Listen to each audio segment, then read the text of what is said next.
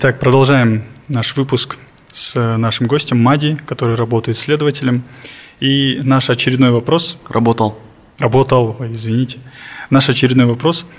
А, сколько лет Мади работал следователем? И какие тренды были раньше, какие они сейчас?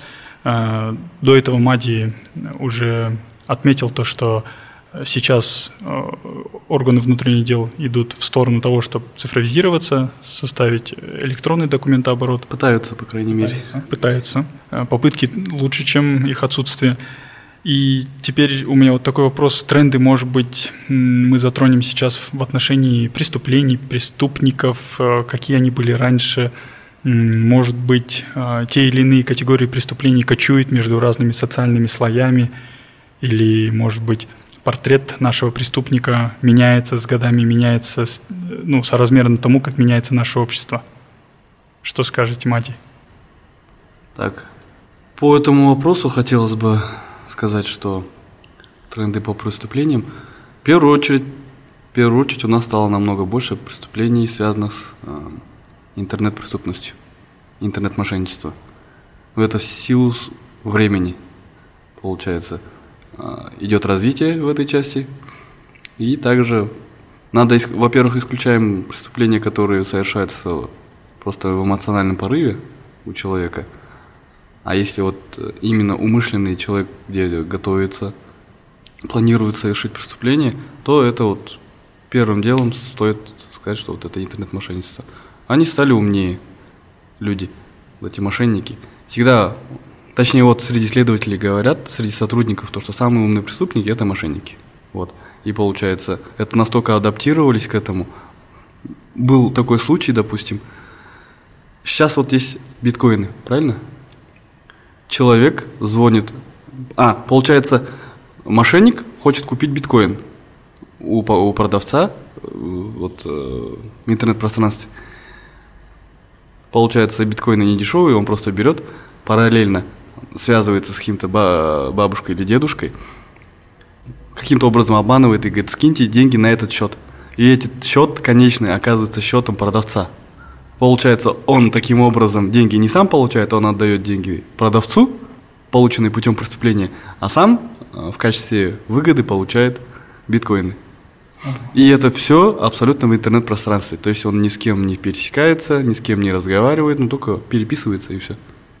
И таких поймать очень сложно? Очень сложно поймать таких, потому что, во-первых, тот же VPN есть, это вот, да, шифрование местонахождения ком- компьютера, допустим, или еще чего-нибудь. Когда деньги, допустим, так, де- таким образом делают, они могут просто их перегонять через какие-то обменники, интернет-обменники, все это. И каждый раз проблема следствия в том, что каждый новый перевод э, на счет куда-нибудь, это каждый раз новая санкция – а новая санкция это каждый раз через суд, это каждый раз занимает определенное время.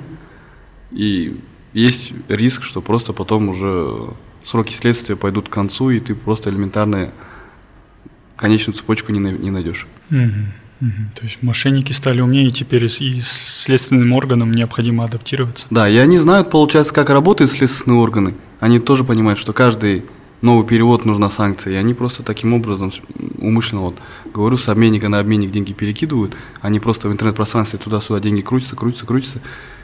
И потом в конце они их может, они не обязательно их снимать, эти деньги, просто они где-то их используют там.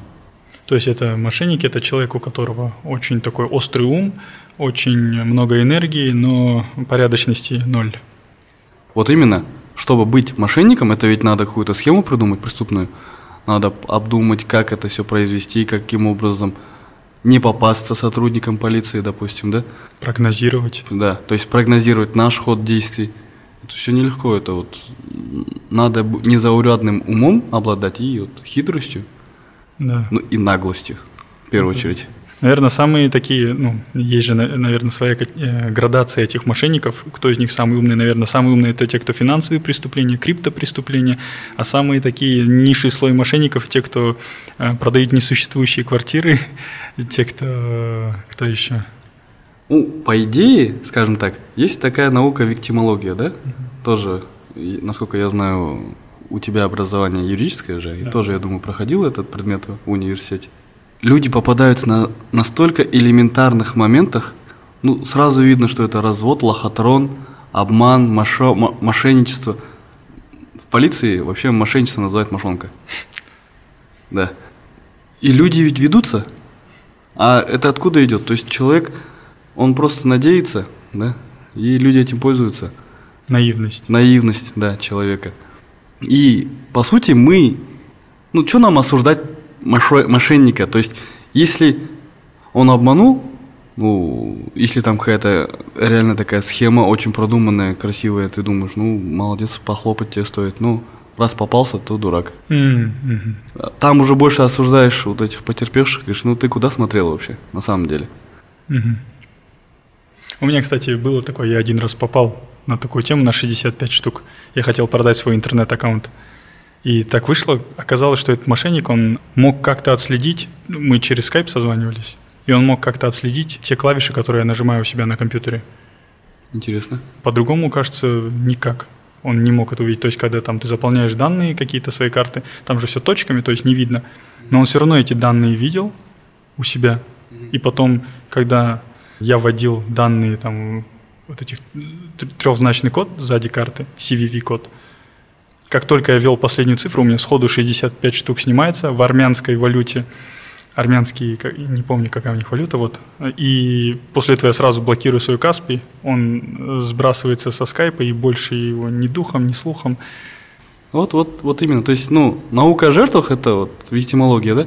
Человек сам вот, э, создал все условия, чтобы его обманули своей mm-hmm. наивностью. Mm-hmm. А вот когда вот такая вот твоя история, ну, по сути, ведь чисто, если абстрагироваться от того момента, что ты потерял 65 штук, на самом деле интересно же, как он это провернул. Да. Правильно? Да. И ты думаешь, ну, молодец. Да. То есть там такая, такой момент, если ты, э, если они не обманывают там детей, бабушек, дедушек, ты, ты так смотришь, то есть эмоциональный момент не затрагивают, тогда ты просто говоришь, ну, красавчик, молодец, что сказать. Mm-hmm. Ну, раз попался, то будь добр нести ответственность. Окей, окей. Ну, то есть, это я к чему веду? Даже поймав, ну, то есть, когда поймав человека, мы это проговариваем, что схема-то красивая, молодец, но вот, как в одном известном фильме говорили, да? Вор должен сидеть в тюрьме. Окей. Ну, давайте тогда вот сейчас абстрагируемся немного вот от э, работы, вот этих дел, преступников.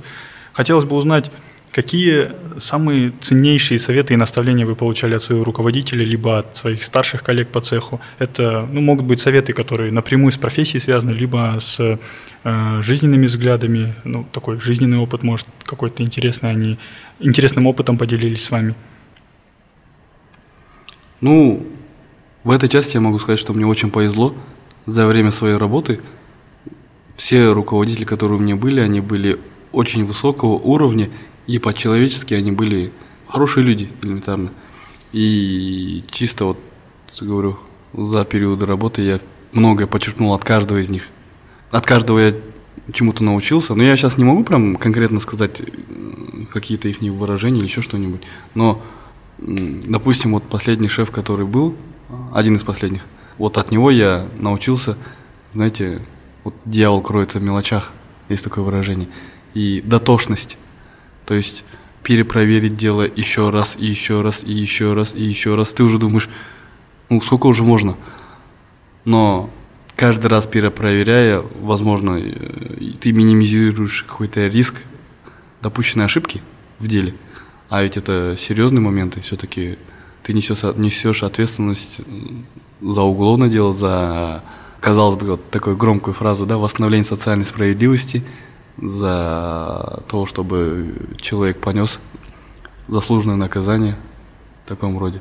Из-за этого в процессе, находясь, когда ты сам участвуешь в этом, вот эта дотошность, она очень сильно нервировала, что ли. Но потом, с течением времени, ты понимаешь, что это на самом деле очень круто. Следователь должен быть дотошный. Он должен уметь докапываться, во-первых, до самой сути, а во-вторых, не исключать мелочи, то есть на все обращать внимание. Нет мелочей в следствии, в расследовании уголовного дела.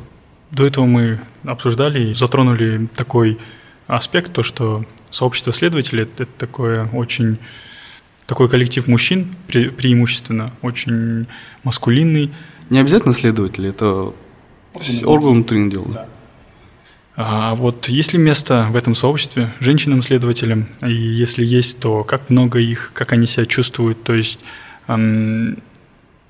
Просто сейчас, например, очень популярна такая тема там, корректного отношения к женщинам, коллегам, в принципе вообще к женщинам, ну, вот в контексте работы имею в виду, то есть вот эти э, дискриминация по тем или иным признакам, может быть, там домогательство, то есть у, у, у женщин в разных сферах бывают разные проблемы, с которыми они сталкиваются. И как себя чувствуют женщины-следователи на службе? Тяжело. Как мы уже обговаривали, независимо от пола, работая как, если, как следователем, так и вообще в органах внутренних дел, ты э, приносишь жертву личную жизнь. Ну, где-то больше, где-то меньше, но без этого все равно никак. Потому что это работа, которая требует э, абсолютно постоянного участия, постоянно, вот, что ты в ней, и она в тебе всегда. Говорю, преступлением, вот тоже, да, как в фильме, преступность не дремлет, и в любой момент тебе могут позвонить и вызвать где бы ты ни находился, с кем ты ни находился. И одно дело, когда ты мужчина, это одним образом воспринимается. Другое дело, когда ты женщина.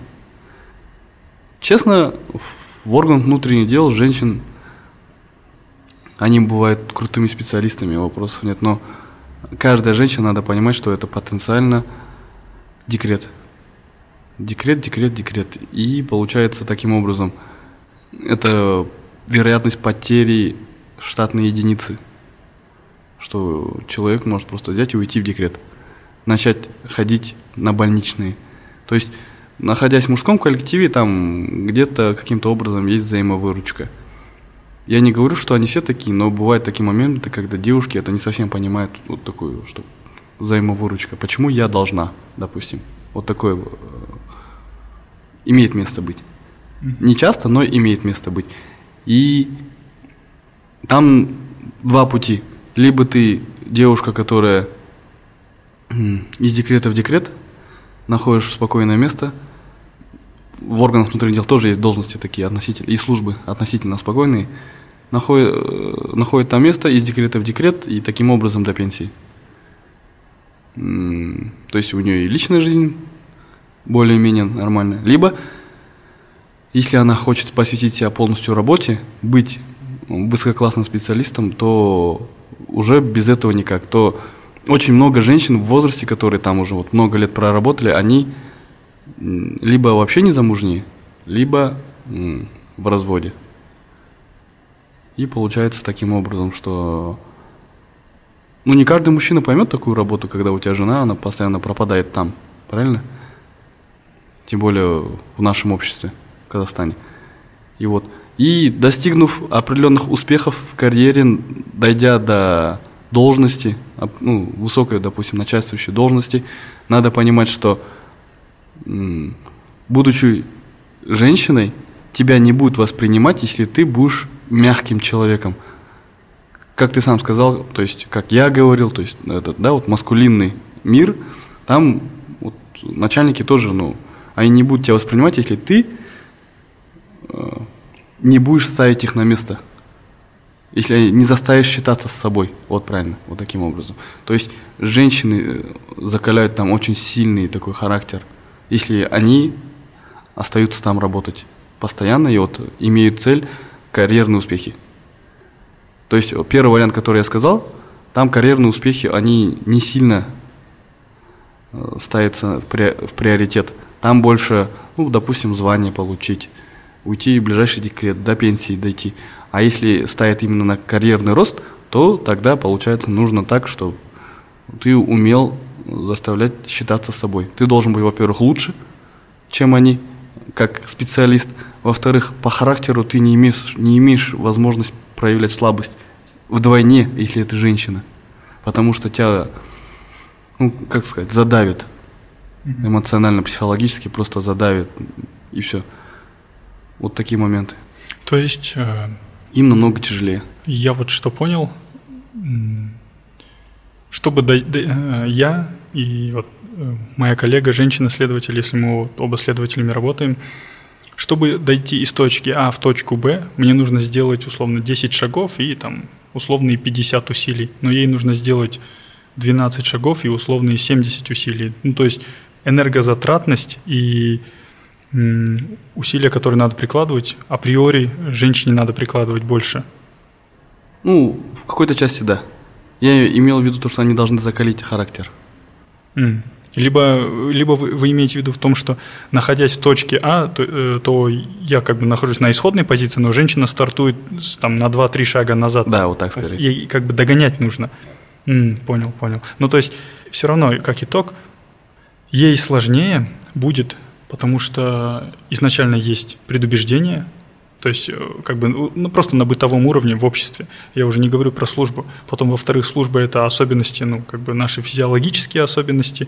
Да. А, то, что, ну, мужчины, окей, не вынашивают детей и так далее, если там параллельно все равно могут умудряться строить свою семью. У них часто бывают эмоциональные срывы. Это особенно в начале карьеры у девушек, которые только пришли, тоже чуть-чуть в розовых очках смотрели на этот мир орган внутренних дел. Они пришли, они осознали – и вот эти эмоциональные срывы, они очень тяжело у них проходят. Но можем ли мы констатировать, что ну, не дискриминация, а вот хотя бы такие вот предубеждения на почве пола, то есть сексизм, имеет место быть?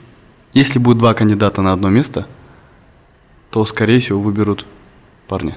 Но а, тоже надо сделать оговорку, выберут парня то, э, не по просто потому, что вот предубеждение женщин хуже, а потому что они сразу, ну, те, кто принимает решение, прогнозируют, как будет дальше развиваться ну, развитие человека в структуре, то есть это декреты и так далее, что тоже, конечно, есть дискриминация, но... Ну вот, допустим, ладно, это в возрасте, это один момент, но когда вот молодые девчонки приходят, ты, ну, согласись, ей 22-23 года, вполне логично ожидать того, что через год, два, три она уйдет в декрет. Как бы чисто по-человечески это нормально. Но будучи там, ладно, допустим, она ушла в декрет, но перед декретом она ведь... С какого месяца, по-моему, уходит декрет сейчас? Седьмого? Восьмого даже? Что-то такое, да. Да. Ну, то есть, а живот появляется такой уже ощутимый. Ну, наверное, на четвертого, четвертого, пятого. Ну вот с четвертого, пятого месяца начиная, она уже будет чередовать больничные. Ну и стараться минимизировать стресс, не вовлекаться. Вот именно. А это уже работа, получается, будет страдать. Угу.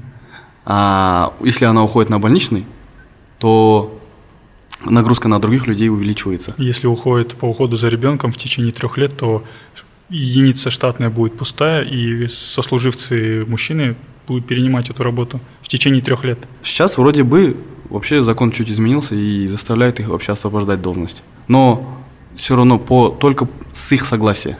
А, ну да. И за ними прям бегают там. Напиши, напиши рапорт, напиши рапорт, напиши рапорт об освобождении должности. Напиши, напиши, напиши. И все это вот. Ну, это чисто с руководящей точки зрения, с точки зрения руководителя, это ведь ну, это для коллектива это не самое приятно, не самое удобно, то, что нагрузка на других ну, Эффективность упадет однозначно. Эффективность упадет. То есть это объективные какие-то причины. Никаких проблем в том, что она уходит в декрет, это только радость. Вопросов нет, пусть будут дети, да. Но Тут в интересах работы. Только от этого исходит. Но те женщины, которые сейчас есть, работают, э, получили руководящие должности, есть же, да, такие, правильно? Вообще мало. Но, но они есть да. на руководящих должностях. Да. И это звери своего дела, мастера. Вот я расскажу один пример. У нас начальник следственного управления была женщина. Женщина, ну, честно скажу, я так, я очень восхищаюсь ей она специалист своего дела, она умела таким образом организовать работу, что ну, ты мог получить от нее вдык, ну, в смысле, нагоняй, очень жесткий. Ее страшно боялись все. Страшно боялись не только мы, страшно боялись даже любые другие сотрудники вообще. Ну, вот у нее характер такой кремень, ну, знаешь, не прогнется абсолютно. Авторитет у нее был абсолютный. Во всем, получается, куда бы она ни пошла, свое подразделение, не свое подразделение, вообще все равно. Она абсолютно специалист своего дела, но будет правильно сказать, я не знаю, скорее всего, это где-то каким-то образом сказалось на личной жизни. Окей, окей. До этого мы тоже обсуждали в предыдущем выпуске то, что если ты работаешь следователем, ну, в органах внутренних дел, жертвы надо приносить. Большие, маленькие, но у каждого по-своему, но кто-то должен переносить. И думаю, если человек этого не осознает, то, наверное, вопросы сначала к этому самому человеку, если ты не осознаешь. Вот первый год, два, три уходит на то, чтобы осознать, куда ты пришел mm. вообще. То, что сначала ты пытаешься бороться, типа, а почему, а зачем, почему я. То есть из первых пяти лет своей службы, по-моему, я года четыре на Новый год был на дежурстве. То есть я как молодой, я там вот постоянно я заступал, все праздники.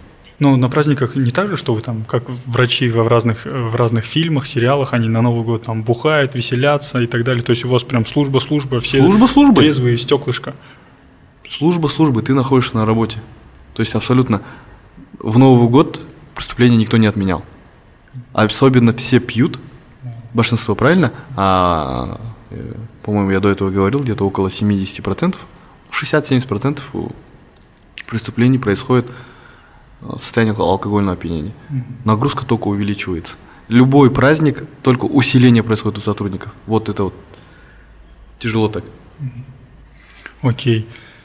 Хорошо. Любые выходные, любые праздники, народ отдыхает. А если народ отдыхает, то он бездельничает, то есть у него свободное время, свободные руки появляются. И в этот момент и человек может совершить преступление.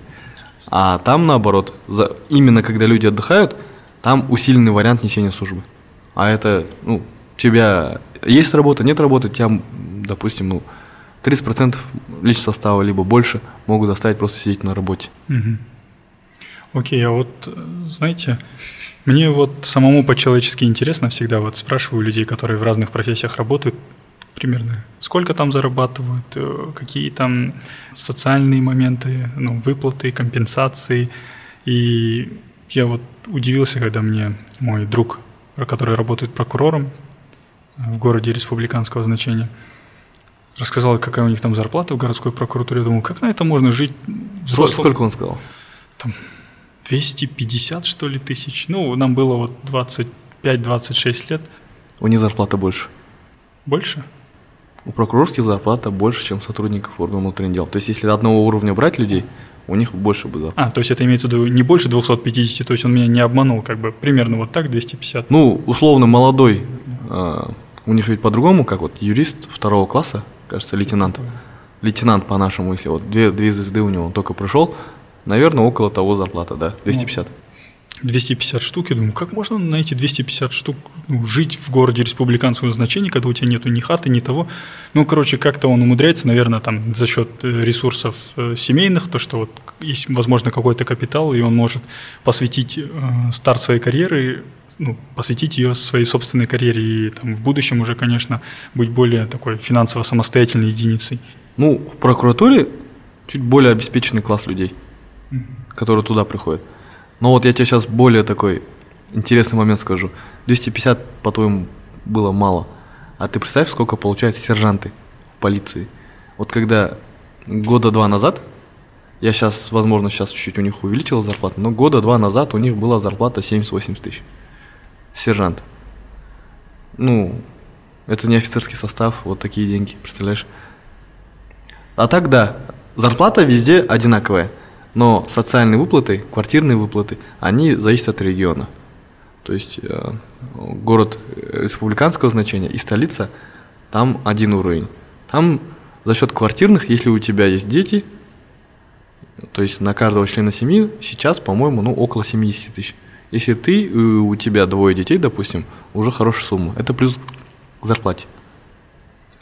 Но сколько бы вы сейчас ну, не приводили вот этих там плюсов, плюсов, плюсов к этому, это будет все равно ниже рыночный, чем если работать в какой-то компании специалистом. Абсолютно, абсолютно. Но ведь вы сравниваете с рыночными ценами, а там чуть-чуть другой стиль работы.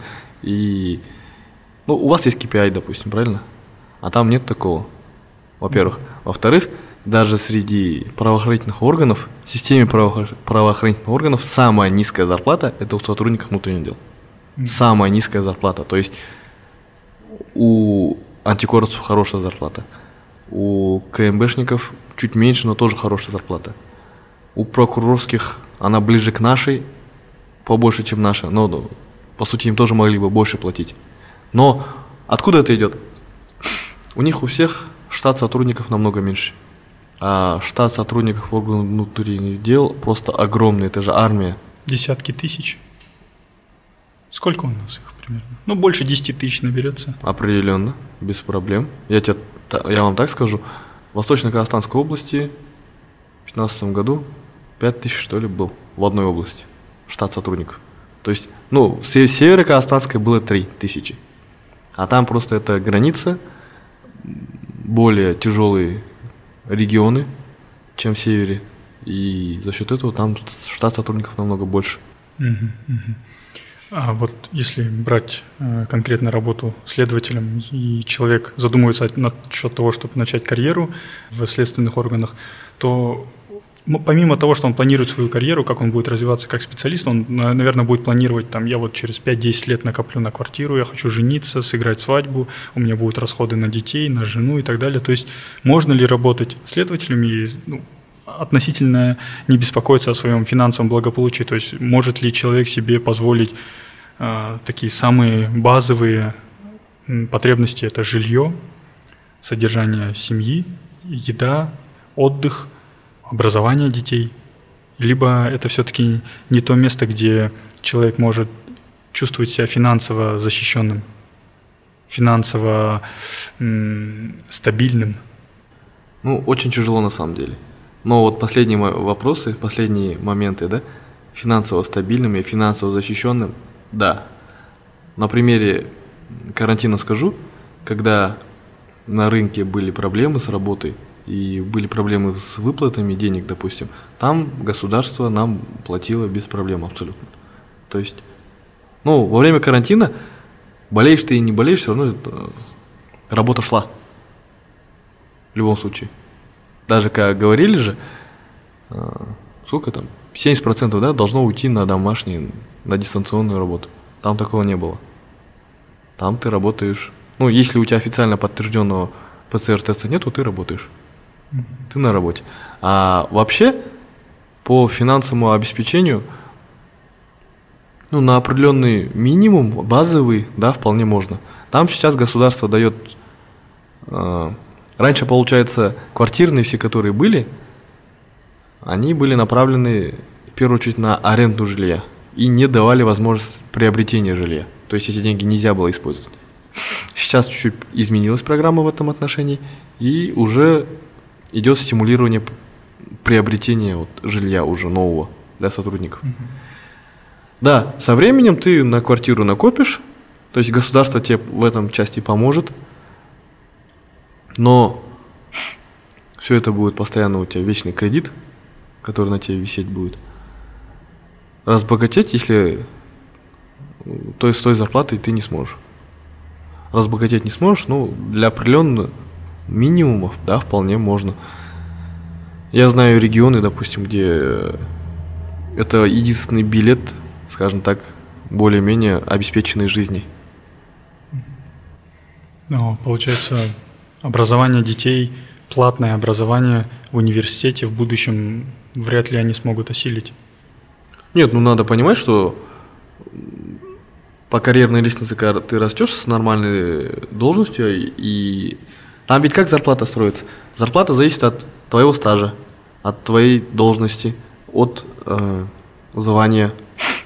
Таким образом. Хорошо, тогда вот такой. И, допустим, я извиняюсь, у тебя ребенок, и ты уже, дай бог, у тебя есть и звание, у тебя есть и должность, то вполне ты можешь оплачивать также и рабо... Ой, учебу детей. Тогда такой с погрешностью в 50 тысяч тенге, я думаю, можно будет назвать цифру, если мысленно представить, что человек после выпуска с университета устроился в следственные органы, и, сейчас, и к 30 годам, если он беспрерывно все вот так работал, то какая у него будет зарплата и приблизительно звание, должности? Так, к скольки годам? К 30 годам, после выпуска с универа. Ну, к 30 годам в основном это вот ты капитан. Угу. Может быть майор. Какая у него будет зарплата, все будет зависеть от должности. Ну и э, маловероятно, что ты достигнешь уровня зам начальника, заместителя начальника какого-нибудь управления. Это, это маловероятно. Ну, где-то 350, может быть, зарплата у тебя. 300, 350.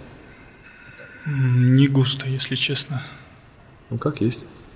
Окей. Может быть и ниже, если у тебя, это я говорю с учетом, у тебя стаж есть, допустим, академический, академия профильная МВД, потому что он будет засчитываться. А обычные университеты, они засчитываются при подсчете стажа при выходе на пенсию. Если, насколько мне известно. А именно Академия МВД, она еще в общий стаж зачисляется вот в период работы. И получается, у них так может быть. А если нет, если ты обычный рядовой сотрудник, у тебя и того меньше может быть зарплата. Mm-hmm. Меньше 300. Окей, окей. Хорошо. Ага. Ну, у меня эти цифры сейчас... Этот... Ну, я, знаете, этот... вот вы называете эти цифры, и у меня в голове как будто вот, блин, ну, нельзя сделать качественный скачок вперед, если не выйти со службы, либо ну, если это, конечно, государство не поднимет, но просто вопрос того, поднимет государство зарплату или нет, это тот вопрос, который никто из нас не контролирует. А, ну, свою жизнь, как бы, дополнительные свои там действия, какой-то бизнес, это, ну, в наших силах принимать решения. И поэтому люди, которых, для которых, как вы сказали, это единственный билет, ну, в обеспеченную жизнь, я тут в кавычках это слово беру, не совсем радужные перспективы, если вот ну, с финансовой точки зрения, то есть кататься на какой-нибудь там камрюхе купить, жить в нормальном районе, в нормальном ЖК, э, ездить за рубеж, отдыхать раз в год. В начале карьеры? Нет. Нет. Да и к 30 годам что-то, мне кажется, не особо. Ну, 30 годам я бы сказал, что ты ближе к началу карьеры, чем к концу. Окей. Давайте тогда, может быть, какой-нибудь позитив найдем. Может, есть какие-то интересные традиции в сообществе следователей? Я вот, например, когда готовил сценарий, у меня в голове э, висела картина, э, сцена, когда приходит новый игрок в футбольный клуб Челси, он стоит перед всей раздевалкой и акапелла исполняет какую-то песню. Э, может быть, есть что-то такое, какая-то традиция, что должны делать новички, или что делают, когда люди получают, может быть, какие-то звания, ну, что-то вот by default, в каком бы регионе вы ни были, типа, все знают, что если происходит такое событие, по традиции я должен сделать вот это, вот это и вот это. Ну, все начинается с вливания. То есть ты пришел в новый коллектив, ты должен влиться в него. И, скажем так, организовать какой-нибудь отдых совместный для всех. А как, как вы отдыхаете тогда? Ну, значит... Э... Ну, так же, как и все, ну, выбраться куда-нибудь. А. Может быть, на природу, может быть, какое-то заведение, допустим. Uh-huh. Ну, сейчас хотя уже очень сильно контролирую, чтобы сотрудники сильно в заведениях не гуляли. А, там все это вот тяжело. Допустим, если идешь в заведение, то в общем зале в основном стараешься не сидеть чтобы где-то какие-то знакомые не попались, еще что-то. Вот почему сотрудники органов внутренних дел и вообще вот силовые, силовые вот эти наши структуры любят сидеть в випках. Да. Блин, я вот думаю, почему так? Я думаю, может, они такие особенными себя Нет, считают? абсолютно. Ну, у нас сейчас общество какое? Вот ты увидишь знакомого сотрудника, что, что он сидит. Ну, по сути, это тоже человек, да? Он человек, он член нашего общества – кто-то пьет, кто-то не пьет. А человек, который со стороны сидит, он такой, о, пьющий сотрудник. Взял на фото, снял и выложил куда-нибудь в интернет. И все. Для тебя это ты сделал и забыл, а для него это очень, очень сильный удар будет по нему. Это, вот, кстати, традиция вливания, она очень важная, по-моему. Ты вливаешь новый коллектив, и абсолютно незнакомые для тебя люди, но за счет этого ты сразу налаживаешь какие-то определенные связи с ними. И, наверное, важно отметить, что мы вливаемся в коллектив, и когда говорим об этом коллективе, он общажного типа, как мы в прошлом выпуске обсуждали. То есть это не, не то же самое, как вливаться там, в коллектив какой-то там компании. Там ты можешь чисто рабочие отношения у тебя, и ты с ними все. Пришел, здрасте, до свидания. То есть ты приходишь на работу, ты можешь абсолютно не обращать внимания. Вот граждан, как сказать, граждан, на гражданке, да, абсолютно не обращать внимания, кто что делает, ты делаешь свою работу и все. А там ты деталь общего механизма. Ты в любом случае будешь с ним соприкасаться.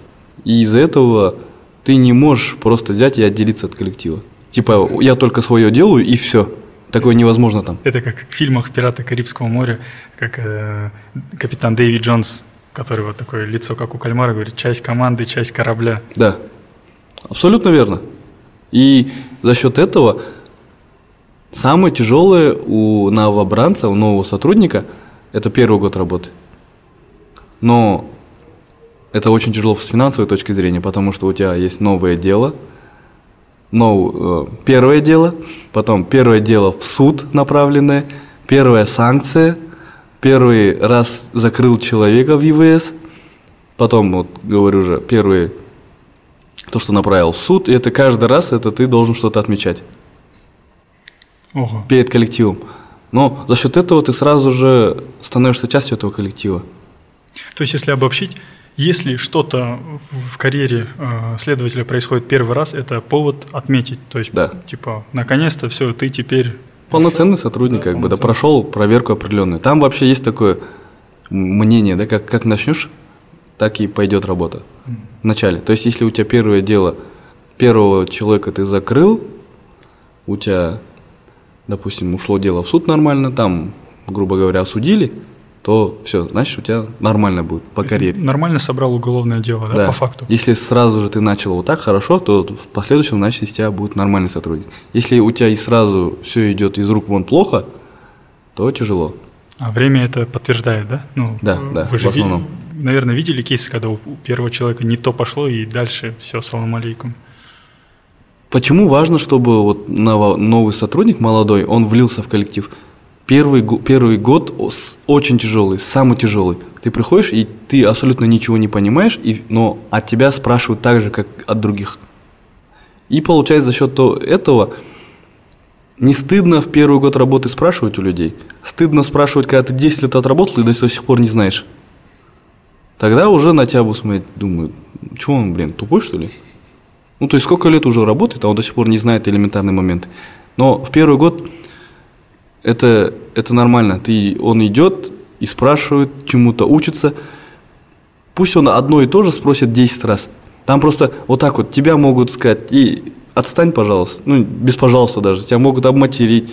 Но там важна настойчивость для молодого сотрудника. То есть даже если на тебя злятся, на тебя психуют. Ну, то есть он ведь может с одним и тем же вопросом элементарным до того вот, э, сотруднику ему кажется, что это ничего тяжелого в этом нету, а ему это тяжело доходит. И важно, чтобы человек этот молодой, он шел, спрашивал, спрашивал, спрашивал, спрашивал и спрашивал. Вот, знаете, мне вот интересно, у меня есть такие знакомые, которые абсолютно не приемлят мат, да, и они- для них, если собеседник использует мат в разговоре с, с ним, для него это, ну, триггер сразу э, включить агрессию и сказать, типа, почему ты используешь мат и так далее. То есть там мат, он бывает иногда касается, там, между делом люди вставляют там про матерей, про отцов, Ну, про не обязательно да? ведь личный мат. То есть он будет не персонифи... э, как пер- персонизированный или персонифицированный, как правильное слово? Ну, не нацелен на конкретную личность. Да. А в общем мата хватает там. Ну, даже если человек там через слово будет вставлять слово там, там блин, блин. Ну, Есть вот мои знакомые, если в разговоре с ним использовать такую, такую речь, он будет думать, ты либо не воспитан, но но если ты общаешься со мной, типа, фильтруй свою речь, то есть мы с тобой цивилизованно общаемся. И получается, не бывает ли таких кейсов, что вот на почве того, что в какой-то момент кто-то вот просто употребил этот мат, возникает такое, либо это уже просто как люди, как- это как дышать. Уже не замечает эти маты, сквозь маты видит просто суть, которую собеседник хочет донести. Просто если бы я вот первый день прихожу, мне 22 года, и я услышу мат, думаю, блин, я же тебе ничего не сделал, это просто работа, но почему ты материшься, да? Но, э, для меня это ну, будет резонировать прям. Для меня тоже вот неприемлемо просто так, когда кому-то даешь рабочее поручение, сказать, ты вот там ля-ля-ля, тополя, делай то, делай это. Вот сразу же чувствуются разные отношения к работе. Вот у вас можно сказать, что это просто работа. А там это не просто работа. Это часть твоей жизни. Вот э, реально. Ты 90% времени будешь проводить там, с этими людьми, с этим коллективом. Если ты будешь просто так для галочки работать, то не получится у тебя там работа. Абсолютно. Ты должен болеть за нее. Как ваша работа это ваше личное. Если что-то касается вашей работы, это касается лично вас. Это как личное оскорбление, личное что-то, да? Нельзя просто там работать для галочки. Так у тебя не пойдет точно. А, в части мата его стало намного меньше, чем раньше. Раньше прям элементарно даже 10 лет назад намного больше матерились. Сейчас вот такие люди, как вы говорите, которые не принимают мат, они стали берут, записывают на диктофон, потом выкладывают это в интернет. Да сейчас довольно часто такое стало. Как на совещаниях где-то ругается руководитель. Мое мнение, ну это вот, вот с тех взаимоотношений, которые там складываются на работе, это неправильно. Грязное белье не должно э, выноситься на суд общества. Все, что происходит там, должно оставаться там. Но понимаю ли я, что мат должен быть исключен? Да. Но как бы это не всегда получается. Также, также зависит от человека. Кто-то матерится, кто-то не матерится. Сейчас стараются вообще разговаривать без мата.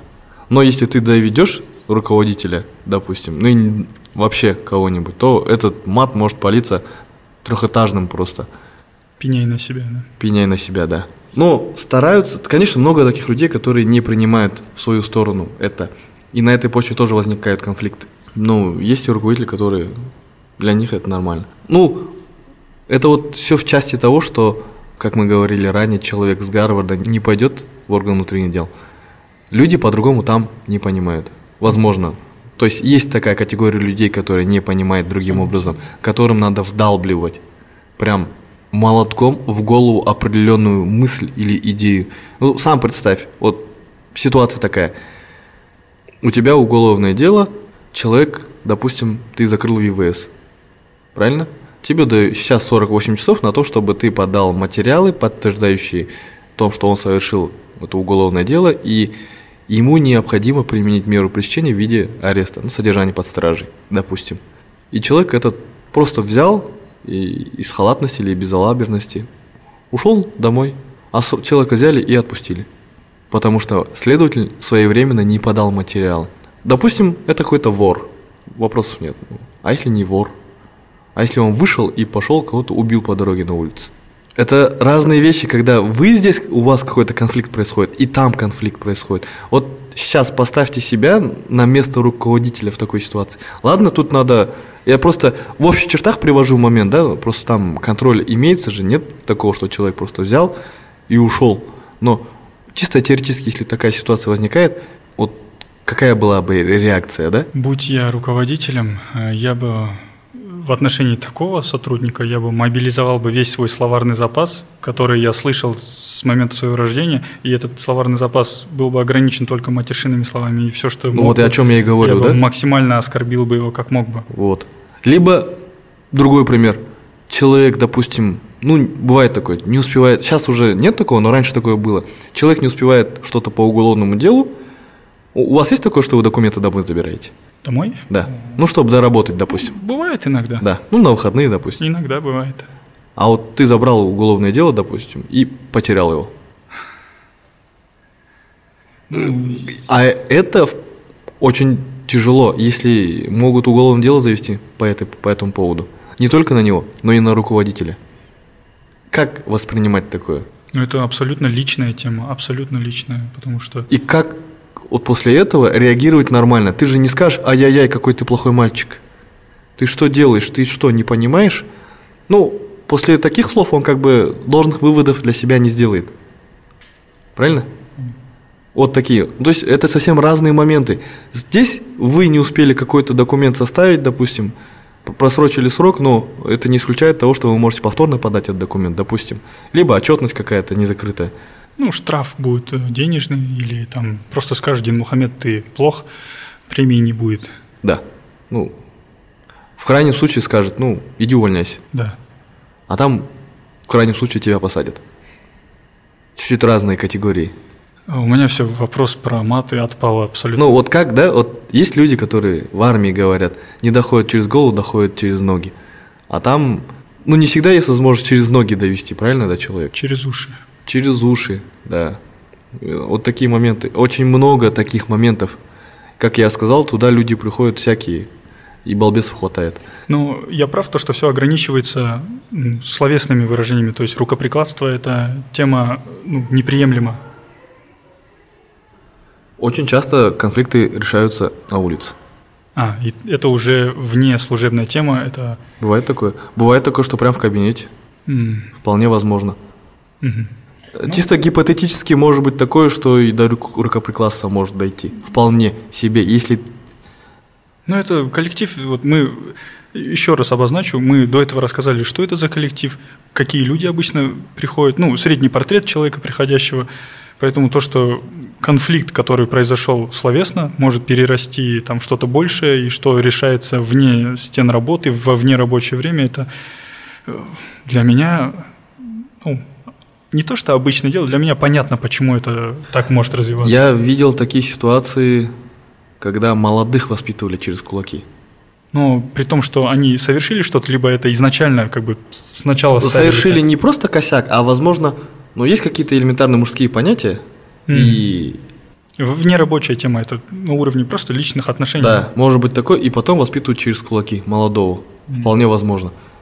То есть много ведь таких приходят, которые молодые, они знают, вот у них море по колено, и вот им все равно, типа, и что ты сделаешь? Здесь можно так сказать, и что ты сделаешь? Ну, ладно, человек разозлится, уйдет. А там, если ты так в лицо скажешь, что ты сделаешь? будь добр отвечать за свои слова. Понятно. Ну, у меня здесь вопросов нет. Конечно, я другим, другими категориями мыслю, мыслю. Э, я в другом месте работаю, я в другой системе рос, воспитывался, но... Там просто другой уровень ответственности и уровень последствий, возможных твоих ошибок. Понимаю. И эти ошибки, они очень существенные. Вот был, была такая ситуация. У нас один сотрудник, он Получается, они где-то там отдыхали на квартире, и там одна девушка написала заявление на изнасилование. Вроде бы он... Потом это дело прекратили вообще за отсутствием состава преступления. Но заявление написала, и это внутри такой резонанс обрел, и всех руководителей сняли за это. Ну, насколько это справедливо? То есть сняли его непосредственного руководителя, руководителя, то есть отдела, сняли заместителя начальника управления, который курирует его работу, и сняли первого руководителя за это. При том, что тот ну, подчиненный где-то сам отдыхал, а они свои... В нерабочее время, ночью. Вот, то есть, как он может контролировать, правильно, его? Ты на работе находишься, ладно, на работе он совершает, это вполне логично, что надо всех за это наказать. Но когда человек дома что-то там совершает, и раз его за, за это руководителя сняли. По-моему, это не очень справедливо. И руководители у него были хорошие люди все и их было жалко, чисто по-человечески. Но там такое возможно, что из-за этого руководитель, он не просто так там сидит, он несет полностью ответственность за то, что ты совершаешь на работе и вне работы. Настолько вот там угу. коллектив такой. У меня вопросы отпали э, про вот, словесные моменты, про то, как конфликт дальше может развиваться, как вы, как у вас эта кухня была устроена. И там они, даже защищая свою позицию, там ты не сможешь объяснить людям, скажешь, что я сделаю, он же дома находился. Они, вышестоящий руководитель скажет, не проконтролировал, и все.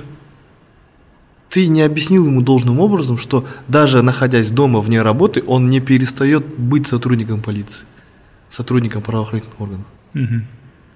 И все. Не проконтролировал, и все. Угу. Вот так. Окей. А Чуть-чуть другой мир, да, совсем другой да. мир, другая система Понимаю. координат. Я просто, я вот один раз э, услышал от своего друга, который работает э, в компании Большой Четверки, это такие международные аудиторские фирмы. Да-да-да, я в курсе. У, у него этот э, случился конфликт с одним своим коллегой. Просто реально тупой конфликт. Они вышли на парковку, он ему этот нормально вмазал. И все, и на этом конфликт разошелся, но для меня это было такое, типа, о, нифига себе, вы там в четверке, у вас такое... Ну, такое происходит? Да, вот, я не называю эту компанию, там четыре, пусть сами догадываются, ну вот, случился конфликт, который они решили на кулаках, я думаю, блин, неужели в четверке люди так делают? И для меня, я вот до сих пор это воспоминание об этом несу в себя, а вы, наверное, там уже не помните, кто с кем, как это разбирался. Короче, IT что-то происходило, происходит и будет происходить. Ну, рядовой, обычный, повседневный случай. Да? В смысле, там? Да. Да, это руководители могут с собой, между собой так подраться. Вполне. да? Все понятно. Окей, тогда... То есть ты можешь с него требовать, требовать, требовать, а он просто потом скажет. Ну, руководитель у ниже стоящего руководителя, они могут просто потом выйти и типа... Ладно, опустим это. Да. Хорошо. Вполне такое. А, вот такой вот у меня момент. Не мог не задать этот вопрос, вот ждал такой а, удобный случай.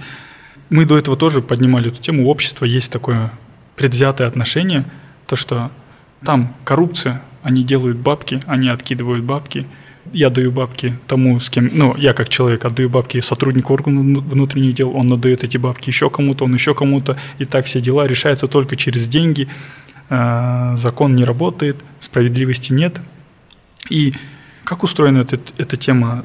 С коррупцией? Оно живет, не живет, существует, не существует? Есть ли такое понятие, как типа откидывать деньги своему руководителю, он своему руководителю? То есть это как четкие пацанчики, типа в прошлом собирали там э, нагрев кому-то там своим вышестоящим э, старшикам, они там своими и так далее куда-то, типа на зону уходила, хотя где-то оседала в карманах. Есть ли система откидывания в органах внутренних дел или и проблема коррупции, как вообще устроена там внутренняя коррупция и коррупция, с которой сталкиваются повс... ну, обычные горожане? Ну, поставлено ли это на производство? Такого нету. Вообще это вот больше, я не скажу, что миф, я не могу исключать, что... Я не, не то, что не исключаю, я знаю, что коррупции там вообще хватает. Но ее намного меньше, чем думают люди. Порядочных, честных, справедливых парней там гораздо больше. Просто мы, по-моему, этот вопрос тоже момент обсуждали. Негативные моменты, они чаще запоминаются, чаще бросаются в глаза, чем хорошие. Это сейчас такая медиаполитика у полиции чуть-чуть изменилась. Они стали более активно выкладывать в интернет успешные свои ну, вот, победы, достижения. А раньше этого не было.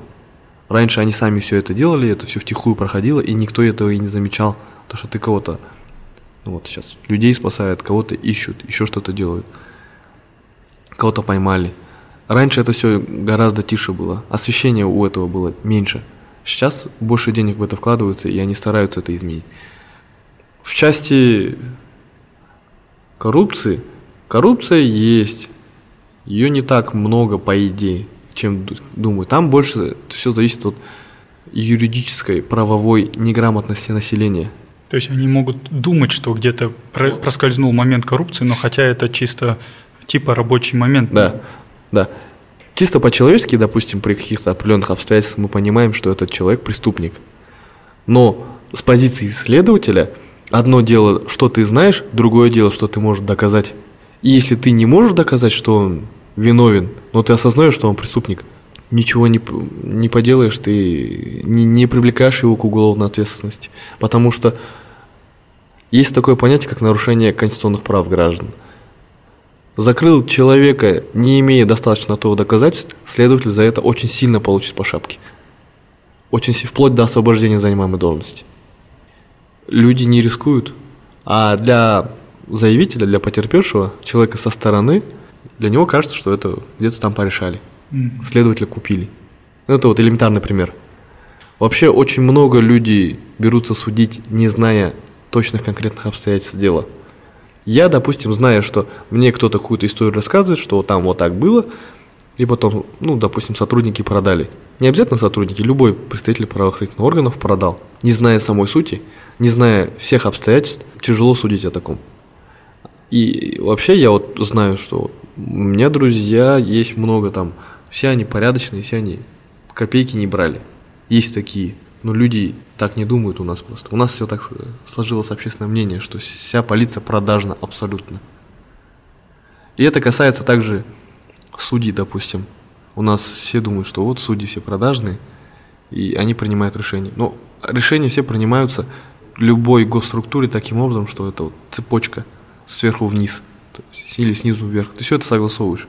Нет такого, что ты сам просто принял решение. И это многих напрягает, то, что люди не могут, там, условно, судьи, они, прежде чем судья первой инстанции примет решение, он там посоветуется и с апелляцией, еще с кем-то. Типа, и неужели ты сам не можешь своей головой подумать? Многие так юристы думают. Да, там в апелляции может быть другое решение, но типа не озирайся на это, подумай своей головой, на то ты и судья же. Ну, У них своя работа. Там я тоже не могу полностью судить, как у них внутри построено. Но вот в полиции так.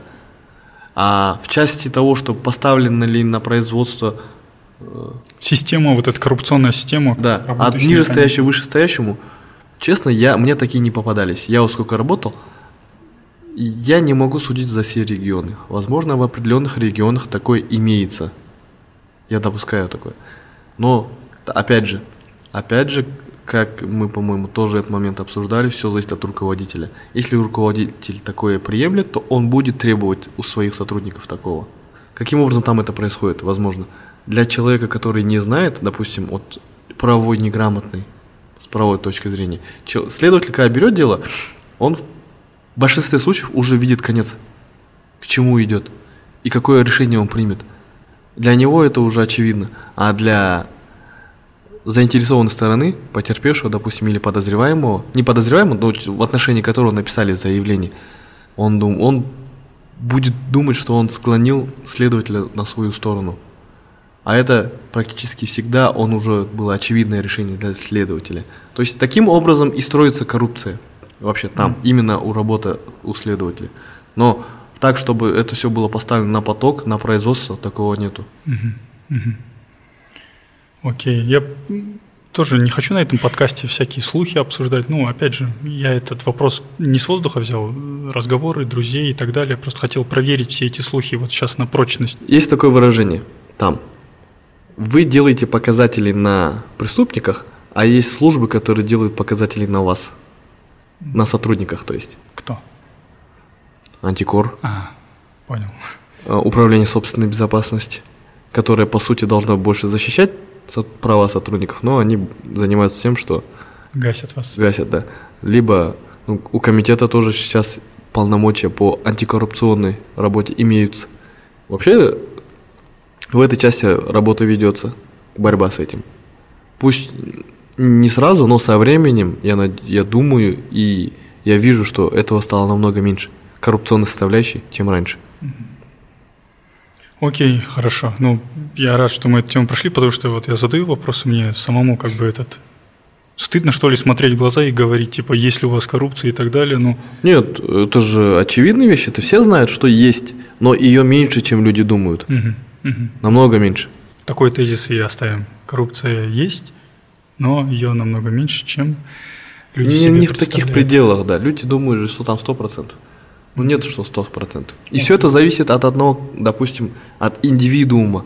Для человека, который, для которого это нормально, он может деньги делать. делать, но это до поры до времени.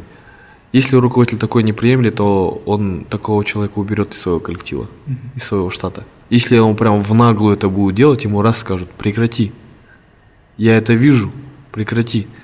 Если он насчет, он будет продолжать, ему скажут, уходи, все. Без вариантов. Мы с тобой не сработаемся, потому что я такое не приемлю. Понял. Хорошо, что мы этот вопрос прошли. Дальше этот, то, что я хочу спросить, поинтересоваться, но гораздо чуть попроще. Можно расслабиться. Я смотрел 5.32. Нифигово. Все смотрели, всем понравилось. Это такой взрыв. Это же как раз-таки вот про вашу работу. Главные герои тоже следователи. И вот в своем сообществе как вы этот сериал восприняли? То есть он притянут за уши, либо он отражает действительность? Или, ну, что вы думаете об этом сериале? Сериал интересный. Надо же понимать, что там акцент сделан абсолютно не на работе следователя. Там больше акцент на самих преступлениях не на процессе раскрытия преступлений, а на, на преступниках акцент определенный. На сделан. их портрете, да? На их портрете, да. То есть э, работа следователя как таковая, она там минимизирована. Исследователи, опера, Шалхар вот, э, Шалхар это который умер, да? Это главный герой, кажется. Главный герой. А Думан? Думан это который умер. Вот. Думан это опер, Шалхар это следователь, насколько я помню. И вот эта вот профессиональная деградация, допустим, там тоже показана. Как на него все это вот оставляет отпечаток. Это тяжело. Вот он в конце спился, и это, это часто такое у сотрудников, то, что морально-психологически они не выдерживают нагрузки. Когда ты все постоянно в этом крутишься, невозможно просто так оставлять работу на работе. Это все приходит с тобой домой. Ты даже ты и не имеешь возможности ведь дома прийти и все это рассказать. Да. Полностью. Это все вот это вот в тебе. Вот, кстати, в этом сериале э, Шалхар столкнулся с такой ситуацией, что э, его работа пересеклась с его личной жизнью, когда вот этот главный маньяк там, его семью порешал. А следователи у нас сталкиваются с такой проблемой, когда ведется расследование в отношении какого-то преступления, преступника, и э, может дойти до сведений счетов, или, может быть, преступники или его сообщники хотят сделать какой-то знак в отношении того, чтобы следствие принимала те или иные решения, ну, я имею в виду знаки в плане насильственные, угрозы. Как положить коня на, в кровать в крестном отце. Да, да, да. Знак тебе. Ну, голову коня. То есть следователи, они переживают за жизнь и здоровье своих близких, когда они работают? Есть такое, есть такое. А. Потому что ваши имена же ну, публичны, любой может узнать, кто следователь в этом отделе и так далее. Простые преступники этим не занимаются. Оргпреступность, она сейчас обрела... И она, во-первых, минимизирована, во-вторых, она обрела чуть-чуть другие формы. Не как раньше. Она... Э, они ушли все во власть. Так вот, а, о чем я? Да, было такое, что люди угрожали. Было такое, что да, я же тебя найду, я, я знаю, где ты живешь, я знаю твою семью, все дела. Было такое, да? И чем заканчивалось такое? Обычно на уровне слов. Ну, ты не можешь взять просто и поменять решение свое из-за этого. Ты должен не прогибаться под такое. Если ты один раз прогнулся, то потом ты всегда и будешь так ходить. Mm-hmm. Ну, Но я говорю, у нас такое, у нас в принципе народ, э, оказавшись на позиции подозреваемого, не додумывается до того, что следователю угрожать. Надо понимать, что если ты преступник, по сути, поменяв следователя или угрожая следователю, ты ничего не поменяешь, ничего не изменишь. Придет другой, кто Придет другой, будет то же самое делать. Угу. Будет то же самое делать. Ну, какой смысл, да? Он, по сути, следователь, это... Дело не в людях, дело в машине, она будет работать. Машина будет работать. Это вот механизм весь, да? Следователь это, по сути, во всем этом механизме это даже не голова, это руки. Его руками это все работает. Его фамилия конечная там, хотя решение далеко не всегда только он принимает. Да, если человек выстрелил, это выстрелил не палец, что-то высшее, даже не тело, а сознание какое-то. Ну да, где было принято решение, допустим. Да, мозг. Мозг. Ну вот, а, не, нет смысла прям угрожать следователю в этой части. Угу. Окей. Ну, это сериал, как бы, там драма должна быть, на то он и сериал должен быть интересным. Это и присутствует на работе, в работе. Во-первых, там э, это сборник многих вот этих вот Вообще говорят же, что, что он основан на реальных событиях, во-первых. Во-вторых, это сборник всех вот этих дел, которые там были, и их всех запихали в один сериал. Одно такое громкое дело, ну, может быть, два, оно у тебя в карьере будет, но так, что только из таких вся карьера строится, ну, это практически нереально, чтобы вот как у них там в одном районе все маньяки, блин, Казахстана собрались и начинают работать один за другим. И главное, по очереди еще, не одновременно, а... Да, да. Так, так, наша очередь пошла, пойдем.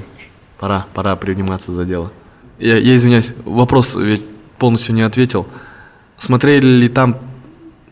Большинство не смотрели. 5.32. Времени нет? Элементарно нет времени. Или просто им не интересно такое, может быть, да? Типа, зачем мне смотреть э, в сериале то, что я... И так в жизни я это жизни вижу, вижу, да. Есть такое понимание. А те, кто смотрел, ну и понравилось тоже, да. Это как те, кто живут у моря, и они же на от... в отпуск не едут отдыхать где-то у моря. Как бы я и так живу у моря, зачем мне отдыхать на море? Да, да вполне так можно сказать. Или я обычно дома кушаю гречневую кашу, зачем мне идти в ресторан и кушать гречневую кашу? ну вот, как-то так.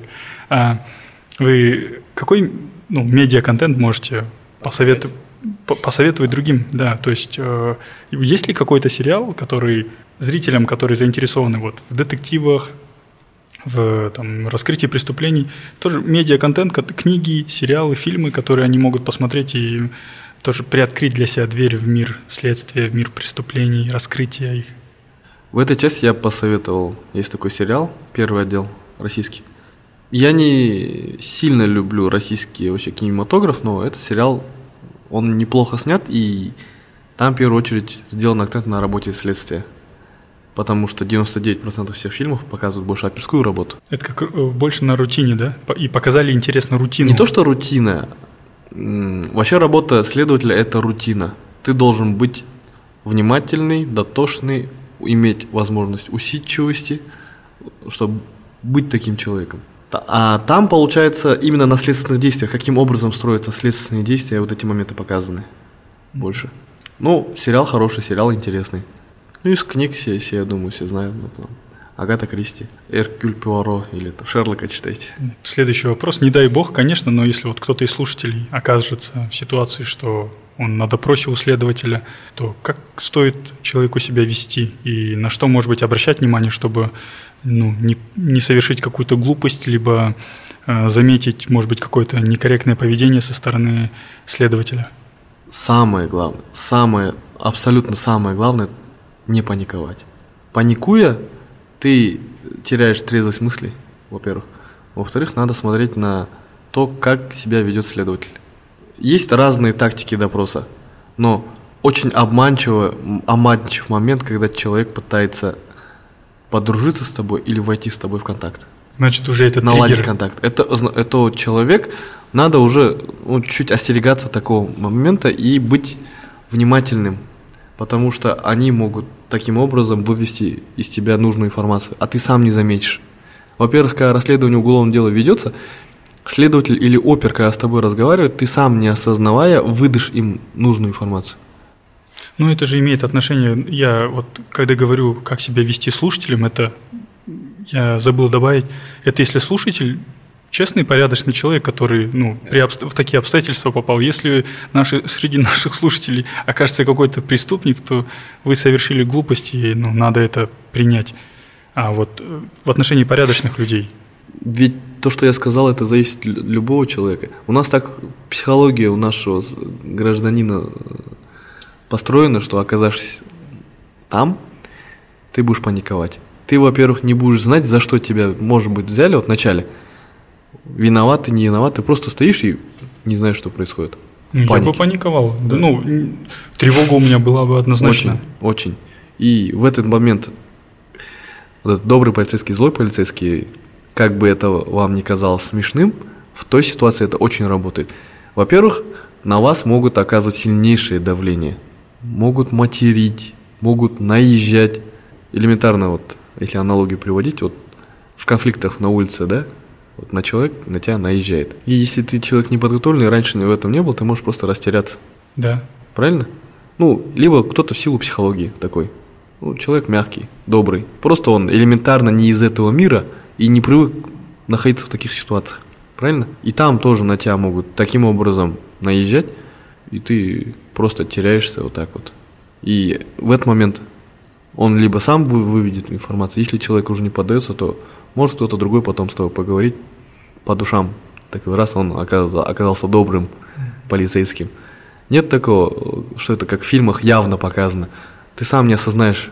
В такой ситуации вам покажется, что это такой лучик в туннеле. И когда человек начнет вам по-человечески относиться, когда все, все на тебя наезжают, а кто-то раз такой добрый оказался, и ты сразу же... Много психологических приемов, которых вы просто не осознавая, психологического давления. Элементарно. Можно сказать, все, мы сейчас тебя будем закрывать. И, и ты ведь не знаешь, он прав, правду говорит или не прав. То есть это при ситуации, где ты совершил что-то, и есть э, чего бояться. И вот тебе говорят, мы сейчас тебя закроем. Звони маме можешь попрощаться. Мурашки по коже идут, да? И ты звонишь маме, и ты что говоришь? Мам, меня закрывают. Все. Ты, у тебя самой голос там дрогнет в такой ситуации. Ну, позвонить кому-то близким, ну, говорят, звони маме, допустим. Все, мы тебя закроем. Все, человек там, у него такая паника начинается. Это ужас. Но если человек ни в чем не виноват, просто вот следователь выполняет... И если не виноват, то говорить правду, и все. Не и если правда на твоей стороне, то абсолютно не, не надо переживать, по сути. Просто ситуация такая, что в основном человек-то есть за что его взять. Как говорится, да? Был бы человек, статья найдется. Но это не совсем применимо к этому моменту, но в основном туда в поле зрения попадают люди, которые что-то совершили. Если абсолютно невиновный человек... Это рано или поздно всплывет. Да, следствие тоже как бы не, не настолько дураки, как все думают, что они просто берут налево-направо всех невиновных сажают. Как сказал, блин, я не помню, где это я слышал, но... Ну, элементарно пойти на зону, и там окажется, что сидят абсолютно невиновные люди. Самые добропорядочные, законопослушные граждане нашей страны. Правильно? 99,9, ну, наверное, за, по делу сидят, наверное. Ну, ну вот. Ну, ты если у них спросишь, да, за что сидишь, он скажет, да ни за что. Да я вообще не виноват. Просто убил человека, да? Ну, это ладно, но большинство-то там не за убийство сидит. Ну, то есть у меня вот был человек, который отсидел за двойное убийство. Я у него спрашиваю, и что, как вообще было? Да, это не я совершил. То есть это не Степ? Не Степ, он мне так и в лицо говорит, да, это не я совершил. Там. Ну, он мне так сказал, что это братишка его совершил, а я, чтобы защитить его, взял это на себя. И он отсидел за это 20 лет лишения свободы. Если хочешь обмануть всех, сначала обмани себя, да? Если повторять одну и ту же ложь каждый день, со временем ты начнешь верить, что это правда, верить сам в нее –